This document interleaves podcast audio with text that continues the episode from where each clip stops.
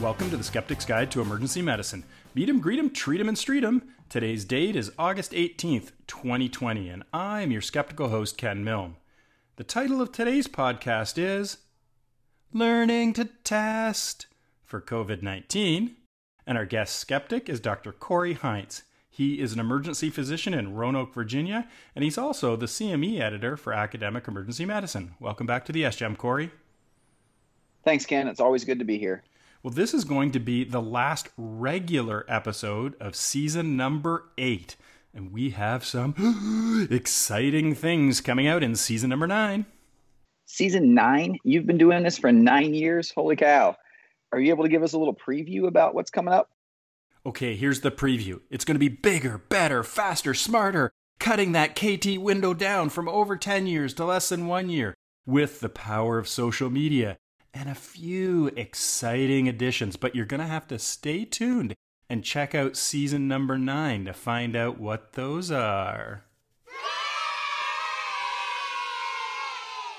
All right, Corey, let's get this last regular episode of season number eight started. What's the case? All right, Ken, you are working in the emergency department during the COVID 19 outbreak, and you see a patient with oxygen saturations of 75% on room air, a fever, and a cough. Upon review of systems, you learn that she lost her sense of taste about two days ago. Your hospital performs COVID PCR nasal swabs on suspected patients, so you order this test and await the results. Well, in early 2020, a pandemic broke out with its origins thought to be in the Wuhan region of China. A novel coronavirus, SARS CoV 2, commonly called COVID 19, rapidly spread around the world, overwhelming hospitals and medical systems causing significant morbidity and mortality. The speed with which the outbreak occurred made identification of cases difficult, as the disease exhibited a variety of symptoms, and testing lagged its spread. The U.S. Federal Drug Administration allowed for emergency development and use of polymerase chain reaction assays, and dozens of companies released assay kits. Now, I've consciously tried to avoid contributing to the COVID 19 information overload on the SGEM However, I did do a CAEP Town Hall on therapeutics with my good friend Dr. Sean Moore up in Kenora, Ontario, and a friendly debate on mandatory universal masking in public with Dr. Joe Vipond out of Calgary. This review discusses the diagnostic accuracy of reverse transcriptase PCR, RT PCR, for COVID 19, as well as signs, symptoms, imaging, and other laboratory tests. Corey, what's the clinical question we're going to try to answer? What is the diagnostic accuracy of history, clinical examination, routine labs, RT PCR, immunology tests, and imaging tests for the emergency department diagnosis of COVID 19? And the reference? Carpenter et al., Diagnosing COVID 19 in the Emergency Department, a scoping review of clinical exam, labs, imaging accuracy, and biases. Academic Emergency Medicine, August 2020. Oh, yes, it is. hot off the press, people. Let's go through the PICO. What was the population? The review is made up of original research studies describing the frequency of history, physical findings, or diagnostic accuracy of history and physical findings, lab tests, or imaging tests for COVID 19. And there was no intervention or comparison, but what we were looking at is the outcome. So, what was the outcome? Diagnostic accuracy, including sensitivity, specificity, and likelihood ratios. Well, this is an SGEM hot off the press episode, which means we have the lead author on the show. Dr. Chris Carpenter is a professor of emergency medicine at Washington University in St. Louis and a member of the Emergency Medicine Research Corps. He's a member of the SAEM Board of Directors and the former chair of the SAEM EBM Interest Group and ACEP Geriatric Section. He's the deputy editor in chief of AEM where he is leading the development of the guidelines for reasonable and appropriate emergency care project, or GRACE. He's also the associate editor of Annals of Internal Medicine ACP Journal Club and the Journal of the American Geriatric Society, and he serves on the American College of Emergency Physicians Clinical Policy Committee. Chris is also my best friend. Welcome back to the SGEM. Ken, it's always a pleasure to be on the SGEM, and it took a pandemic for us to realize how lucky we are to get together every year at SAM and ACEP, right?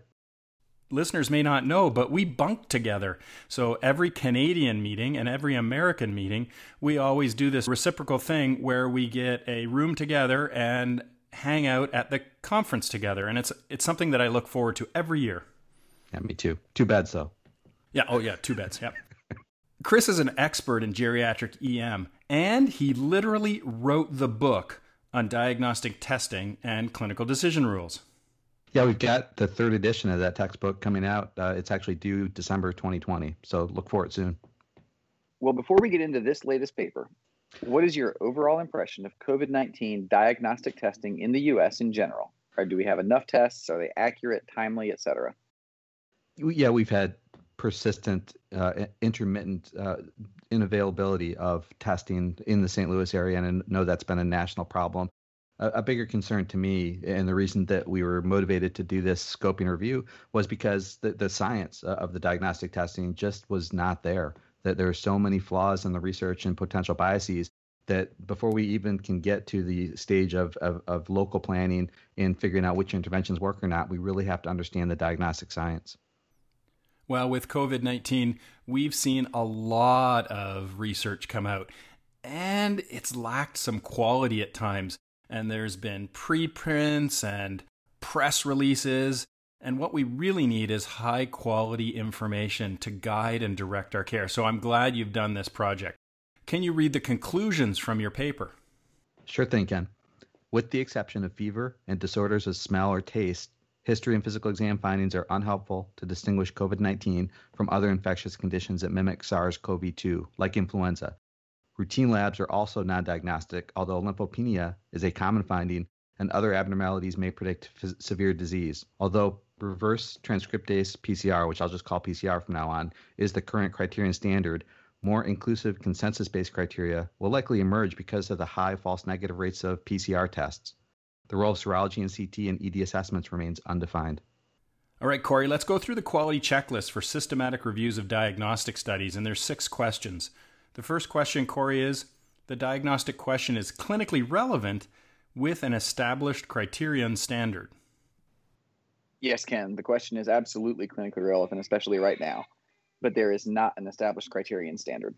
Was the search for studies detailed and exhaustive?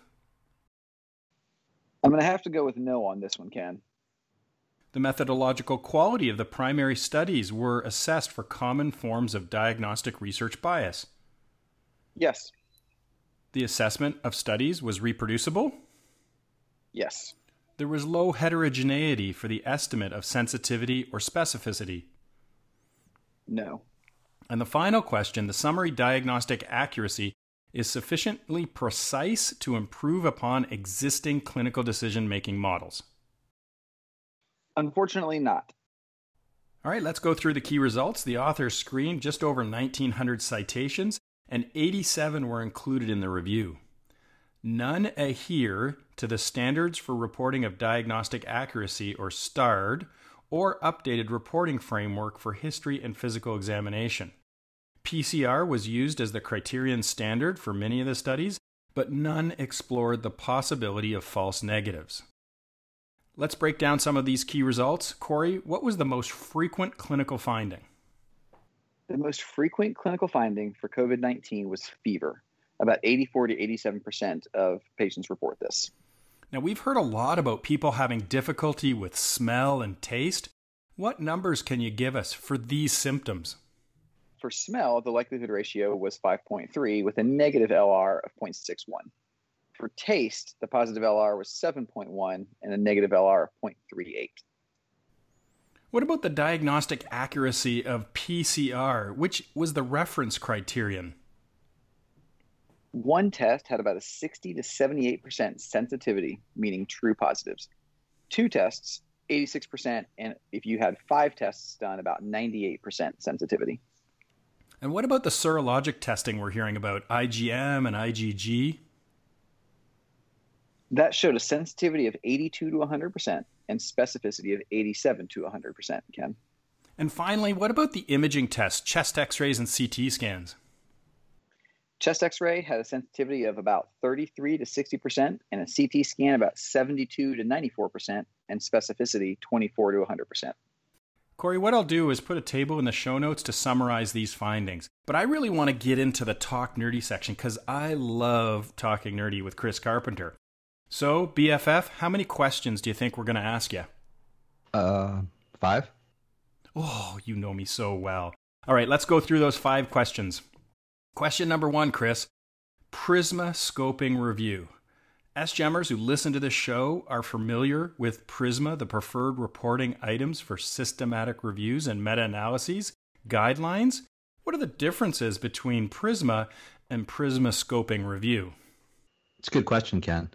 Prisma provides a reproducible reporting framework for systematic reviews and meta analysis authors. You know that every meta analysis is a systematic review, but not every systematic review is a meta analysis. Multiple Prisma extensions now exist. There's one for acupuncture, one for harms of diagnostic testing, one for health equity, another for network meta analyses, and there are several others. In 2018, Prisma published scoping review reporting methods.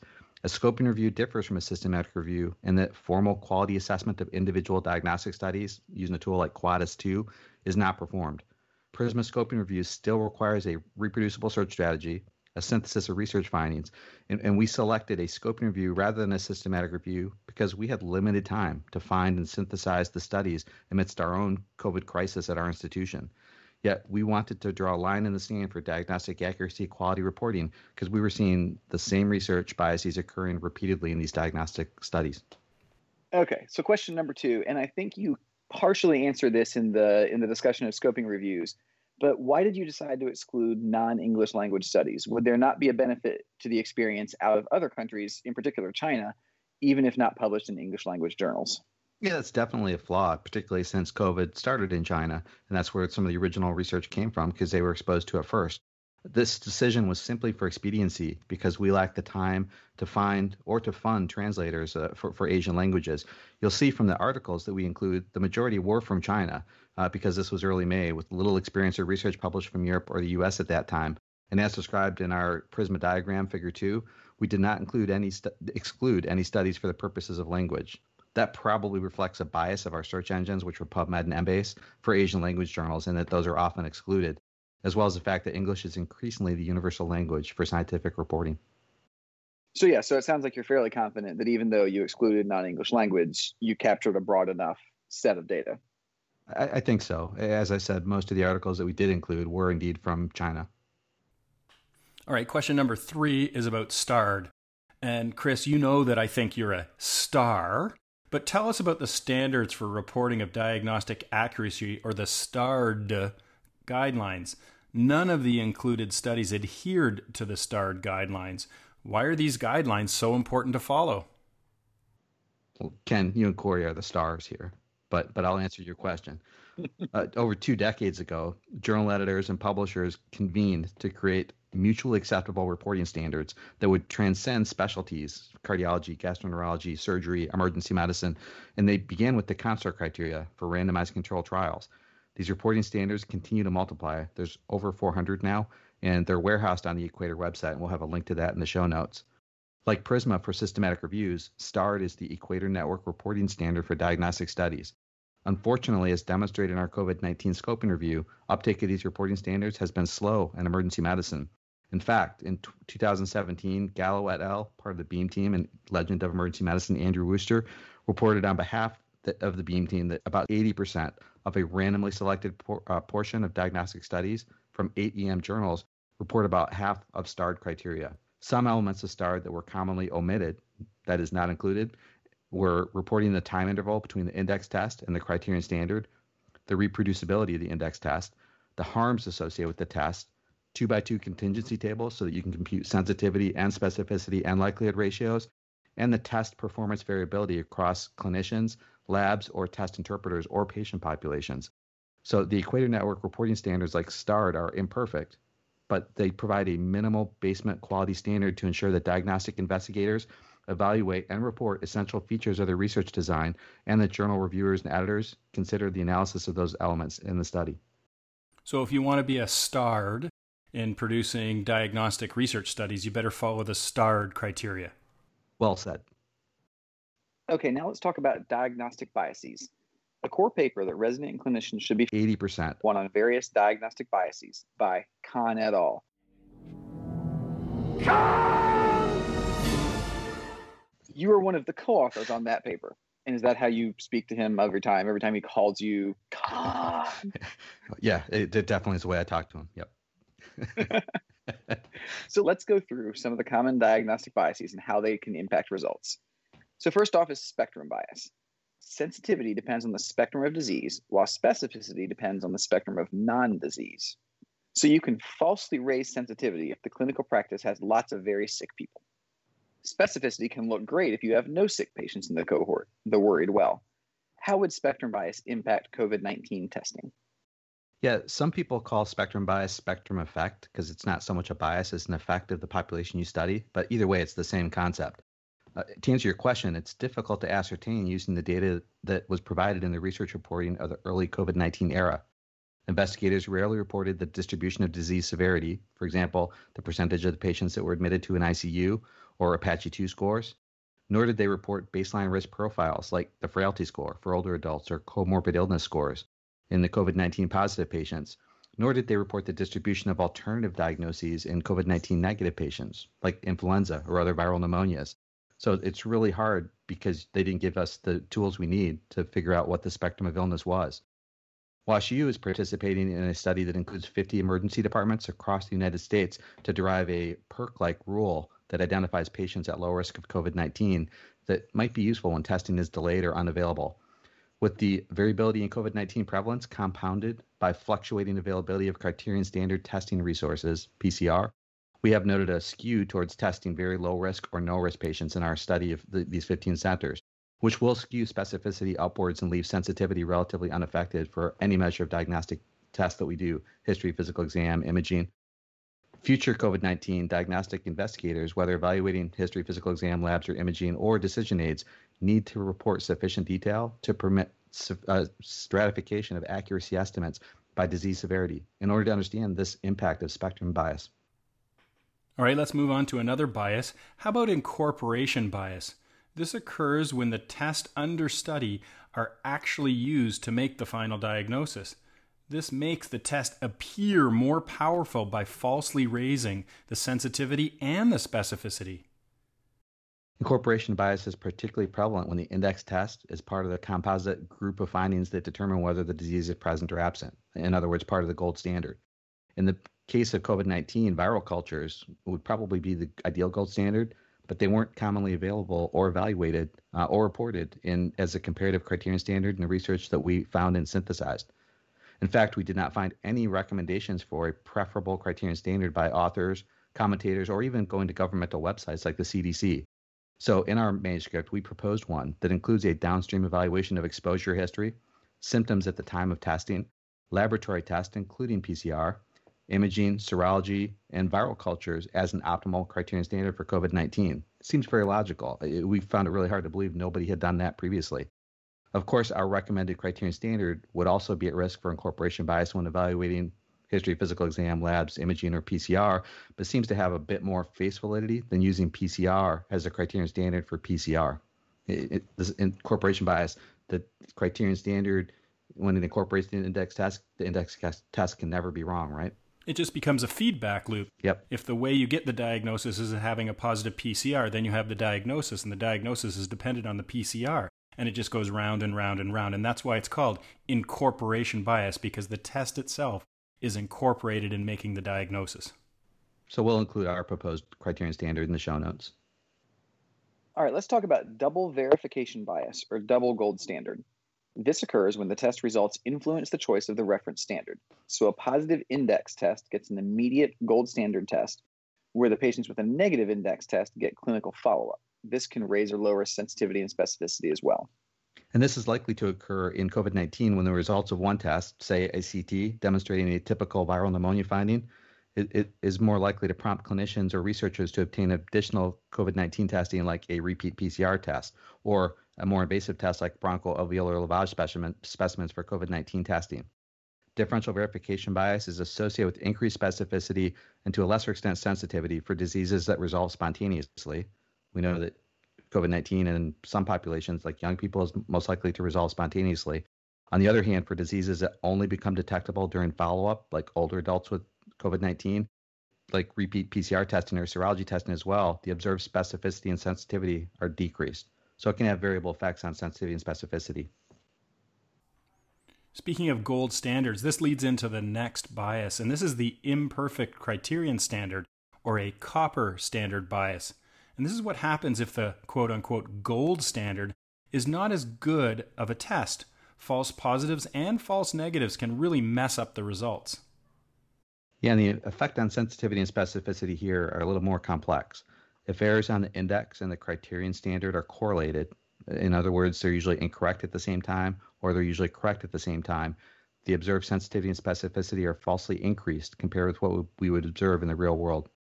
On the other hand, if errors on the index and criterion standard do not correlate, otherwise, other words, they're independent of one another, observed sensitivity and specificity are lower than they would be observed in the real world. Since a gold standard for COVID 19 does not yet exist, we propose one as a starting point, which we showed in Table 2. Well, I think that's enough of biases. Let's move on to the fifth item, Corey. All right, so the fifth item false negatives and false positives. What are the implications of false negatives? Yeah, I think this gets at the so what element of this research for the SGEM readers and listeners. From a patient perspective, false negative test. I don't have COVID 19. I don't need a face mask. I don't need to social isolate. It's time to party like it's 1999, right?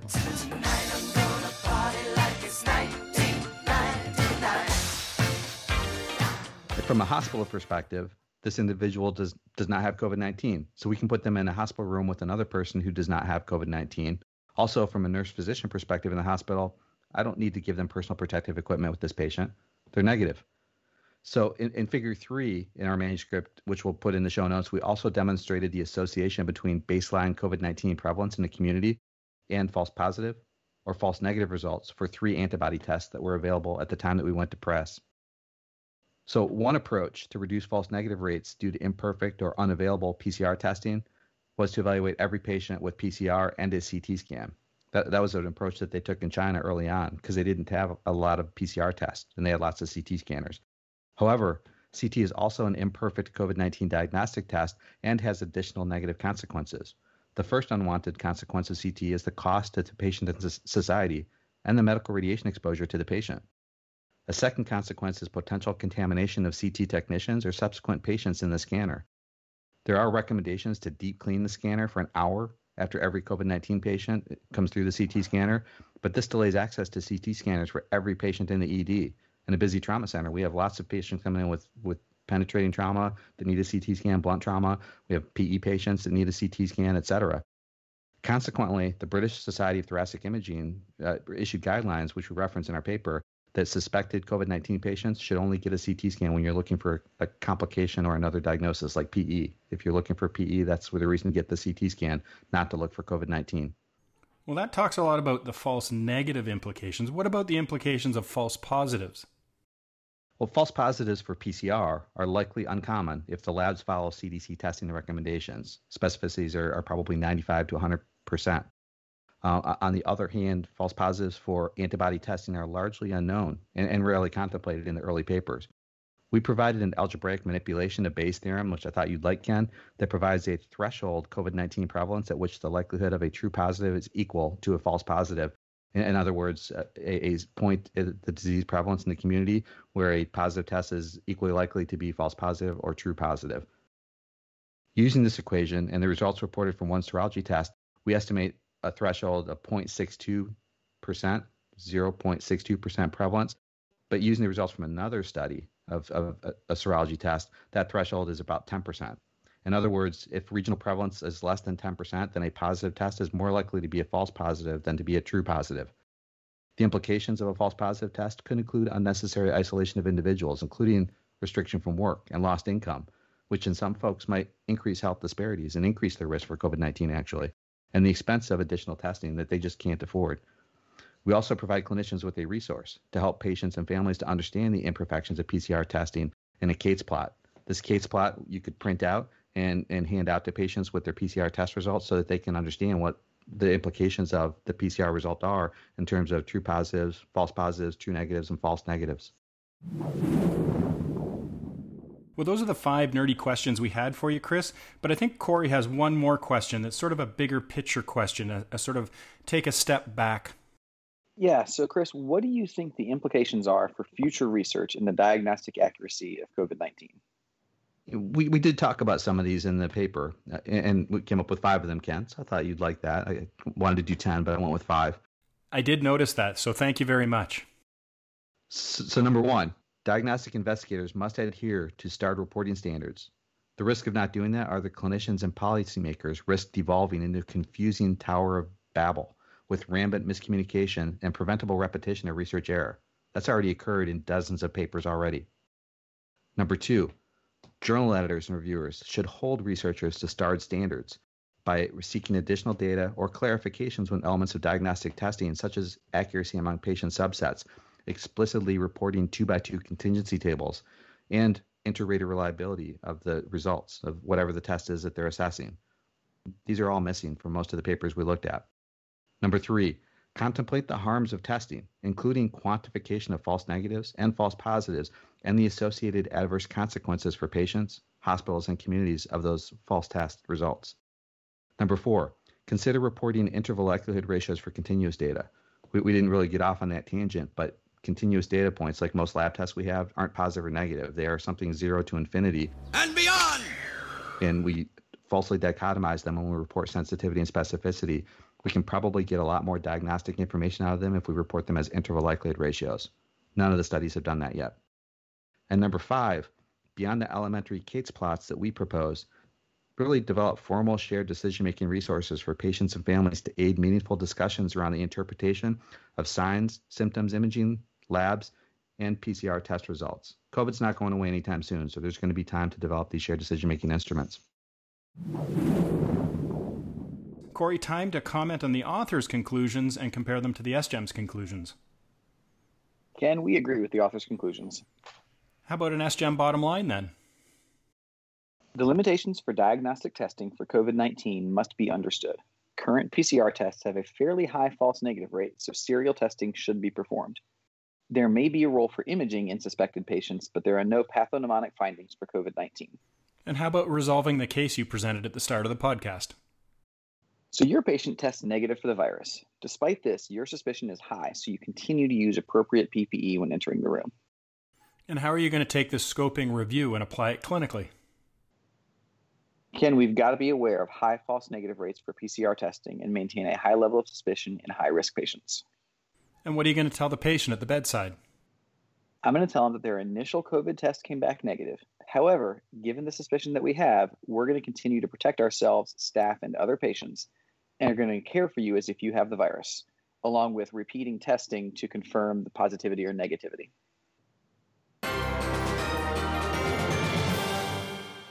So it's time to announce last week's Keener contest winner, and that was Claudia Martin, a respiratory therapist, longtime listener to the SGEM, and multiple Keener contest winner. She knew agophony comes from the Greek word meaning bleeding of a goat. Corey, what's the question this week? What are the medical terms used for decreased smell and taste? Ah, yes, we mentioned that in the podcast. So if you know what the medical terms used for decreased in smell and taste, then send an email to the sgem at gmail.com with Keener in the subject line. The first correct answer will receive a cool skeptical prize. Now it's your turn, SGEMers. What do you think of this episode on the diagnostic accuracy of history, physical, lab, and imaging for COVID 19? Tweet your comments using the hashtag SGEMHop. What questions do you have for Chris and his team? Ask them on the SGEM blog. The best social media feedback will be published in Academic Emergency Medicine. All right. Well, thanks, Corey, for coming on and doing the last regular episode of season number eight. You're welcome, Ken. Always a pleasure. And thanks, Chris, for coming back on the SGEM and talking about your latest hot off the press research. I look forward to when this whole physical distancing thing is over Again, I'm going to emphasize that it's physical distancing because we're not in direct contact, but it doesn't mean social distancing. We still need to stay we still need to stay connected socially like we're doing right now through virtual like we're doing that right now virtually. We still need that social connection. It may be even more important now during COVID 19. But when this physical distancing is over, I'm challenging you to another round of Galaga. You're on, Ken. I'm going to start practicing right now. Thank you, Corey and Ken, for covering this paper. My co authors and I, our hope is to improve the science of diagnostic testing for COVID 19. But in a bigger picture, let's make sure that as we hoe this road ahead, th- these difficult challenges that are coming with the second and maybe third, fourth wave of COVID 19, that we look out for each other and make sure that we're looking out for the humanism of medicine and collegiality with our colleagues because this there will be an end to this. All bleeding stops eventually. Yeah, we need to take care of each other, and this too shall pass. All right, Chris, now I'm going to ask you to do one final task, and that is to read the SGEM tagline. Yeah, I'll do my best combined Michigan St. Louis accent. Remember to be skeptical of anything you learn, even if you heard it on the Skeptic's Guide to Emergency Medicine. You understand? It was almost like I was at the Lake of the Ozark.